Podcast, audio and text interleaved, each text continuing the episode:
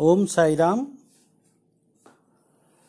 श्रोतागण, आज हम अध्याय 35 की चर्चा करेंगे, जिसमें काका महाजनी के मित्र और सेठ निर्बीज अंगूर बांद्रा के एक गृहस्थ की अनिद्रा बालाजी पाटिल निवासकर बाबा का सर्प के रूप में प्रकट होना है, इन पर चर्चा सुनेंगे। इस अध्याय में भी उदी की महात्म्य का वर्णन है। इसमें ऐसी दो घटनाओं का उल्लेख है कि परीक्षा करने पर देखा गया कि बाबा ने दक्षिणा अस्वीकार कर दी। पहले इन घटनाओं का वर्णन किया जाएगा। आध्यात्मिक विषयों में सांप्रदायिक प्रवृत्ति उन्नति के मार्ग में एक बड़ा रोड़ा है। निराकारवादियों से कहते सुना जाता है कि ईश्वर की सगुण उपासना केवल एक भ्रम ही है और संतगण भी अपने सदृश ही सामान्य पुरुष हैं। इस कारण उनकी चरण वंदना कर उन्हें दक्षिणा क्यों देनी चाहिए? अन्य पंथों के अनुयायियों का भी ऐसा ही मत है कि अपने सदगुरु के अतिरिक्त अन्य संतों को नमन तथा उनकी भक्ति न करनी चाहिए। इस प्रकार की अनेक आलोचनाएं साईं बाबा के संबंध में पहले सुनने में आया करती थी तथा अभी भी आ रही हैं। किसी का कथन है कि जब हम शिरडी गए तो बाबा ने हमसे दक्षिणा मांगी। क्या इस भांति दक्षिणा ऐंठना एक संत के लिए शोभनीय था? जब वे इस प्रकार आचरण करते हैं तो फिर उनका साधु धर्म कहाँ रहा? परंतु ऐसी भी कई घटनाएं अनुभव में आई हैं कि जिन लोगों ने शिरडी जाकर अविश्वास से बाबा के दर्शन किए, उन्होंने ही सर्वप्रथम बाबा को प्रणाम कर प्रार्थना भी की। ऐसे ही कुछ उदाहरण नीचे दिए जाते हैं। काका महाजनी के मित्र। काका महाजनी के मित्र निराकारवादी तथा मूर्ति पूजा के सर्वथ विरुद्ध थे। कौतूहलवश वे काका महाजनी के साथ दो शर्तों पर शिरडी चलने को सहमत हो गए कि पहला, बाबा को नमस्कार न करेंगे और दूसरा, ना ही उन्हें कोई दक्षिणा देंगे। जब काका ने स्वीकारात्मक उत्तर दे दिया, तब फिर शनिवार की रात्रि को उन दोनों ने बंबई से प्रस्थान कर दिया और दूसरे ही दिन प्रातःकाल शिरडी पहुंच गए।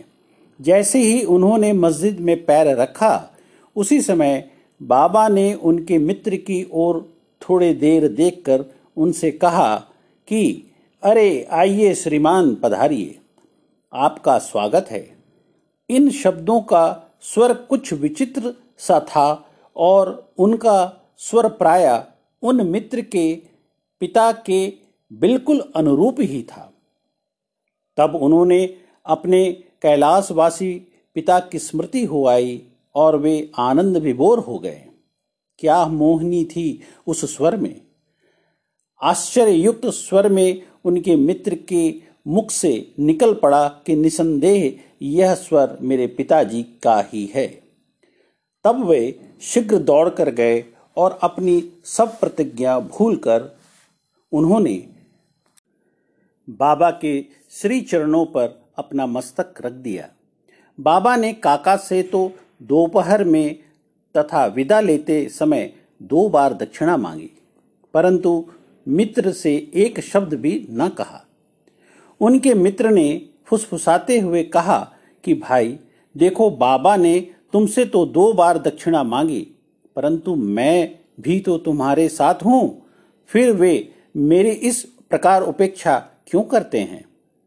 काका ने उत्तर दिया कि बेहतर तो यह होगा कि तुम स्वयं ही बाबा से पूछ लो। बाबा ने पूछा कि क्या कानाफूसी हो रही है? तब उनके मित्र ने कहा कि क्या मैं भी आपको दक्षिणा दूं? बाबा ने कहा कि तुम्हारी अनिच्छा देखकर मैंने तुमसे दक्षिणा नहीं मांगी, परंतु यदि तुम्हारी इच्छा ऐसी ही है तो तुम दक्षिणा दे सकते हो। तब उन्होंने 17 रुपए भेंट किए जितने काका ने दिए थे। तब बाबा ने उन्हें उपदेश दिया कि अपने बीच जो तेली की दीवार यानी भेदभाव उसे नष्ट कर दो, जिससे हम परस्पर देखकर अपने मिलन का पथ सुगम बना सकें। बाबा ने उन्हें लौटने की अनुमति देते हुए कहा, तुम्हारी यात्रा सफल रहेगी। यद्यपि आकाश में बादल छाए हुए थे और वायु वेग से चल रही थी, तो भी दोनों सकुशल बंबई पहुंच गए। घर पहुंचकर जब उन्होंने द्वार तथा खिड़कियां खोली तो वहां 2 मृत चिड़ियाएं पड़ी देखी। एक तीसरा उनके सामने ही फुर्र करके खिड़की से उड़ गई। उन्हें विचार आया कि यदि मैंने खिड़की खुली छोड़ी होती तो इन जीवों का प्राण अवश्य बच गया होता, परंतु फिर उन्हें विचार आया कि यह उनके भाग्य अनुसार ही हुआ है और बाबा ने तीसरे की प्राण रक्षा के हेतु हमें शीघ्र ही वहां से वापस भेज दिया। काका महाजनी के सेठ बंबई में ठक्कर धर्म सी जेठाभाई सॉलिसिटर यानी कानूनी सलाहकार की एक फर्म थी। काका इस फर्म के व्यवस्थापक थे। सेठ और व्यवस्थापक के संबंध परस्पर अच्छे थे। श्रीमान ठक्कर को ज्ञात था कि काका बहुधा शिरडी जाया करते हैं और वहां कुछ दिन ठहर कर बाबा की अनुमति से ही वापस लौटते हैं। कौतूहलवश बाबा की परीक्षा करने के विचार से उन्होंने भी होलिकोत्सव के अवसर पर काका के साथ ही शिरडी जाने का निश्चय किया। काका का शिरडी से लौटना सदैव अनिश्चित ही रहता था, इसलिए अपने साथ एक मित्र को लेकर वे तीनों रवाना हो गए। मार्ग में काका ने बाबा को अर्पित करने हेतु 2 सेर अंगूर मोल लिए। ठीक समय पर शिरडी पहुंचकर वे उनके दर्शनार्थ मस्जिद में गए। बाबा साहेब तकड़ भी तभी वहीं पर पहुंचे थे। श्री ठक्कर ने उनसे आने का हेतु पूछा। ठक्कर ने उत्तर दिया कि मैं तो दर्शन के लिए ही आया हूं, मुझे चमत्कारों से कोई प्रयोजन नहीं। यहां तो भक्तों की हार्दिक इच्छाओं की पूर्ति होती है। काका ने बाबा को नमस्कार कर उन्हें अंगूर अर्पित किए। तब बाबा ने उन्हें वितरित करने की आज्ञा दे दी। श्रीमान ठक्कर को भी कुछ अंगूर मिले। एक तो उन्हें अंगूर रुचिकर न लगता था, दूसरे इस प्रकार अस्वच्छ खाने की डॉक्टर ने मनाही कर दी थी, इसलिए वे कुछ निश्चय न कर सके और न चाहते हुए भी उन्हें ग्रहण करना पड़ा और फिर दिखावे मात्र के लिए ही उन्होंने मुंह में डाल लिया। अब समझ में न आता था कि उनके बीजों का क्या करें। मस्जिद के फर्श पर तो थूका नहीं जा सकता, इसलिए उन्होंने वे बीज अपनी इच्छा के विरुद्ध अपने खीसे में डाल लिए और सोचने लगे कि जब बाबा संत हैं तो यह बात उन्हें कैसे अविदित रह सकती है कि मुझे बीज वाले अंगूर नापसंद है। फिर क्या वे मुझे इसके लिए लाचार कर सकते हैं? जैसे ही यह विचार उनके मन में आया, बाबा ने उन्हें कुछ और अंगूर दिए, पर उन्होंने खाया नहीं और अपने हाथ में ले लिया। तब बाबा ने उन्हें खा लेने को कहा। उन्होंने आज्ञा का पालन किया और चबाने पर देखा कि वे सब बिना बीज के अंगूर थे। वे चमत्कार की इच्छा रखते थे, इसलिए उन्हें देखने को मिल गया यह चमत्कार। उन्होंने सोचा कि बाबा समस्त विचारों को तुरंत जान लेते हैं और मेरी इच्छा अनुसार ही उन्होंने उन्हें बीज रहित बना दिया। क्या अद्भुत शक्ति है उनमें। फिर शंका निवारणार्थ उन्होंने त्रकाट से जो समीप ही बैठे हुए थे और जिन्हें भी थोड़ा अंगूर मिला था, पूछा कि किस किस्म के अंगूर तुम्हें मिले हैं। उत्तर मिला, अच्छे बीजों वाले। श्रीमान ठक्कर को तब और भी आश्चर्य किया कि यदि बाबा वास्तव में संत हैं तो अब सर्वप्रथम अंगूर काका को ही दिए जाने चाहिए। इस विचार को जानकर बाबा ने कहा कि अब पुनः वितरण काका से ही आरंभ होगा। यह सब प्रमाण श्री ठक्कर के लिए पर्याप्त थे। फिर श्यामा ने बाबा से परिचय कराया कि आप ही काका के सेठ हैं। बाबा कहने लगे कि ये उनके सेठ कैसे हो सकते हैं, इनके सेठ तो बड़े विचित्र हैं। काका इस उत्तर से सहमत हो गए। अपने हट छोड़कर ठक्कर ने बाबा को प्रणाम किया और वाड़े को लौट आए। मध्याह्न की आरती समाप्त होने के उपरांत वे बाबा से प्रस्थान करने की अनुमति प्राप्त करने के लिए मस्जिद में आए। श्यामा ने उनकी कुछ सिफारिशें की, तब बाबा इस प्रकार बोले। एक सनकी मस्तिष्क वाला सभ्य पुरुष था, जो स्वास्थ्य और धनी भी था। शारीरिक तथा मानसिक व्यथाओं से मुक्त होने पर भी वह स्वतः ही अनावश्यक चिंताओं में डूबा रहता और व्यर्थ ही यहाँ वहाँ भटक कर अशांत बना रहता था। कभी वह स्थिर और कभी चिंतित रहता था। उसकी ऐसी स्थिति देखकर मुझे दया आ गई और मैंने उससे कहा कि कृपया अब आप अपना विश्वास एक इच्छित स्थान पर स्थिर कर लें। इस प्रकार व्यर्थ भटकने से कोई लाभ नहीं। शीघ्र ही एक निर्दिष्ट स्थान चुन लो। इन शब्दों से ठक्कर की समझ में तुरंत आ गया कि यह सर्वथा मेरी ही कहानी है। उनकी इच्छा थी कि काका भी हमारे साथ लौटें। बाबा ने उनका ऐसा विचार जानकर काका को सेठ के साथ ही लौटने की अनुमति दे दी। किसी को विश्वास ना था कि काका इतने शीघ्र शिरडी से प्रस्थान कर सकेंगे। इस प्रकार ठक्कर को बाबा द्वारा विचार जानने का एक और प्रमाण मिल गया। तब बाबा ने काका से 15 रुपये दक्षिणा मांगी और कहने लगे कि यदि मैं किसी से 1 रुपया दक्षिणा लेता हूँ, उसे 10 गुना लौटाया करता हूँ। मैं किसी की कोई वस्तु बिना मूल्य नहीं लेता और ना तो प्रत्येक से मांगता हूँ। जिसकी ओर फकीर उंगली दिखाते हैं, उसी से ही मांगता हूँ और जो गत जन्म का ऋणी होता है, उसकी ही दक्षिणा स्वीकार की जाती है। दानी देता है और भविष्य में सुंदर उपज का बीजारोपण करता है। धन का उपयोग धर्मोपार्जन के निमित्त ही होने चाहिए। यदि धन व्यक्तिगत आवश्यकताओं में व्यय किया गया तो यह उसका दुरुपयोग है। यदि तुमने पूर्व जन्मों में दान नहीं दिया है तो इस जन्म में पाने की आशा कैसे कर सकते हो? इसलिए यदि प्राप्ति की आशा रखते हो तो अभी दान करो। दक्षिणा देने से वैराग्य की वृद्धि होती है और वैराग्य प्राप्त से भक्ति और ज्ञान बढ़ जाते हैं। 1, 2 और 10 गुना ले लो। इन शब्दों को सुनकर श्री ठक्कर ने भी अपना संकल्प भूलकर बाबा को 15 रुपये भेंट किए। उन्होंने सोचा कि अच्छा ही हुआ जो मैं शिरडी आ गया। यहाँ मेरी सब शंकाएं नष्ट हो गई और मुझे अब बहुत कुछ शिक्षा प्राप्त हो गई। ऐसे विषयों में बाबा की कुशलता बड़ी अद्वितीय थी।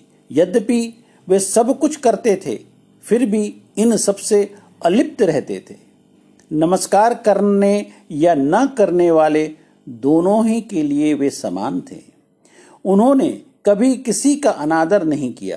यदि भक्त उनका पूजन करते तो इससे उन्हें न कोई प्रसन्नता होती और यदि कोई उनकी उपेक्षा करता तो न कोई दुखी होता। वे सुख और दुख की भावना से परे हो चुके थे। अनिद्रा। बांद्रा के एक महाशय कायस्थ प्रभु बहुत दिनों से नींद न आने के कारण अस्वस्थ थे। जैसे ही वे सोने लगते, उनके स्वर्गवासी पिता स्वप्न में आकर उन्हें बुरी तरह गालियां देते हुए दिखते। इससे निद्रा भंग हो जाती और वे रात्रि भर अशांति महसूस किया करते थे। हर रात्रि को ऐसा ही होता था, जिससे वे किंग कर्तव्य विमूढ़ हो गए। एक दिन बाबा के एक भक्त से उन्होंने इस विषय में परामर्श किया। उसने कहा कि मैं तो संकट मोचन सर्व पीड़ा निवारणी उदी को ही इसकी रामबाण औषधि मानता हूँ, जो शीघ्र ही लाभदायक सिद्ध होगी। उन्होंने एक उदी की पुड़िया देकर कहा कि इसे शयन के पूर्व माथे पर लगाकर अपने सिराहने रखो। फिर तो उन्हें निर्विघ्न प्राग्र निंद्रा आने लगी। यह देखकर उन्हें महान आश्चर्य और आनंद हुआ। यह क्रम चालू रखकर वे अब साईं बाबा का ध्यान करने लगे। बाजार से उनका एक चित्र लाकर उन्होंने अपने सिरहाने के पास लगाकर उनका नित्य पूजन करना प्रारंभ कर दिया। प्रत्येक गुरुवार को वे हार और नववेद अर्पण करने लगे। वे अब पूर्ण स्वस्थ हो गए और पहले के सारे कष्टों को भूल गए। बालाजी पाटिल नेवासकर ये बाबा के परम भक्त थे। ये उनकी निष्काम सेवा किया करते थे। दिन में जिन रास्तों से बाबा निकलते थे उन्हें वे प्रातः काल ही उठकर झाड़ू लगाकर पूर्ण स्वच्छ रखते थे। इनके पश्चात यह कार्य बाबा की एक परम भक्त महिला राधा कृष्ण माई ने किया और फिर अब्दुल ने। बालाजी जब अपने फसल काट कर लाते तो वे सब अनाज बाबा को भेंट कर दिया करते थे। उसमें से जो कुछ बाबा उन्हें लौटा देते उसी से वे अपना और अपने कुटुंब का भरण पोषण किया करते थे। यह क्रम अनेक वर्षों तक चला और उनकी मृत्यु के पश्चात भी उनके पुत्र ने इसे जारी रखा। उदी की शक्ति और महत्व। एक बार बालाजी के श्राद्ध दिवस की वार्षिक के अवसर पर कुछ व्यक्ति आमंत्रित किए गए। जितने लोगों के लिए भोजन तैयार किया गया उससे तिगुने लोग भोजन के समय एकत्रित हो गए। यह देख श्रीमती नेवासकर किंग कर्तव्य विमूढ़ सी हो गई। उन्होंने सोचा कि यह भोजन सबके लिए पर्याप्त न होगा और कहीं कम पड़ गया तो कुटुंब की भरी अपकृति होगी। तब उनकी सास ने उनसे सांत्वनापूर्ण शब्दों में कहा कि चिंता ना करो, यह भोजन सामग्री हमारी नहीं, ये तो श्री साईं बाबा की है। प्रत्येक बर्तन में उदी डालकर उन्हें वस्त्र से ढक दो और बिना वस्त्र हटाए सबको परोस दो, वे ही हमारी लज्जा बचाएंगे। परामर्श के अनुसार ऐसा ही किया गया। भोजनार्थियों के तृप्तिपूर्वक भोजन करने के पश्चात भी भोजन सामग्री यथेष्ट मात्रा में शेष देखकर उन लोगों को महान आश्चर्य और प्रसन्नता हुई। यथार्थ में देखा जाए तो जैसा जिसका भाव होता है उसके अनुकूल ही अनुभव प्राप्त होते हैं। ऐसी ही घटना मुझे प्रथम श्रेणी के उप न्यायाधीश तथा बाबा के परम भक्त श्री BA चौगले ने बतलाई। फरवरी सन 1943 में करजत जिला अहमदनगर में पूजा का उत्सव हो रहा था। तभी इस अवसर पर एक बृहत भोज का आयोजन हुआ।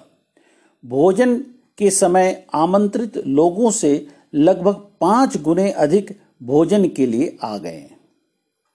फिर भी भोजन सामग्री कम न हुई। बाबा की कृपा से सबको भोजन मिला। यह देखकर सबको महान आश्चर्य हुआ। श्रोतागण, आगे सुनते हैं साईं बाबा का सर्प के रूप में प्रकट होना। शिरडी के रघु पाटिल एक बार नेवासे के बालाजी पाटिल के पास गए, जहां संध्या को उन्हें ज्ञात हुआ कि एक सांप फुपकारता हुआ गौशाला में घुस गया है। सभी पशु भयभीत होकर भागने लगे।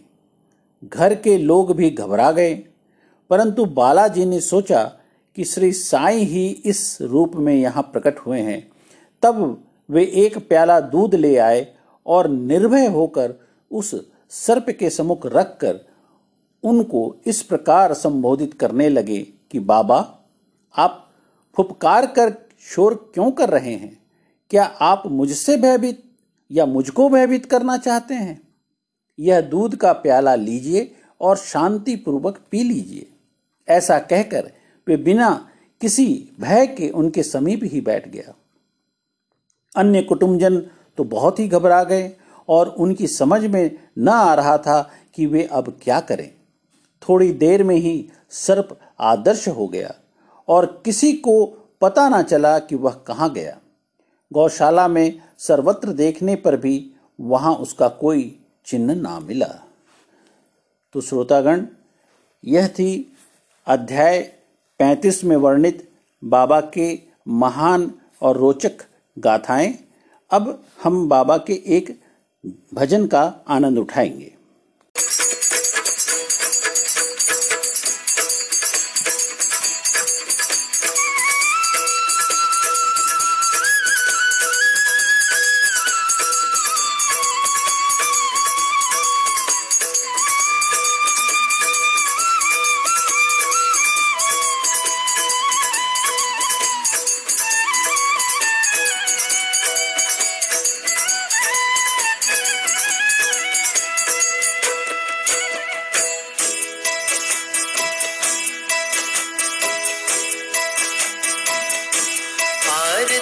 साईं रामा